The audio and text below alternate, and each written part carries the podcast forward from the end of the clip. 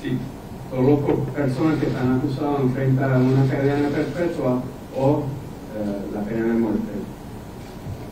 Cuando hay un, un secuestro, un carjacking, donde hay un asesinato, eso siempre implica la pena de muerte.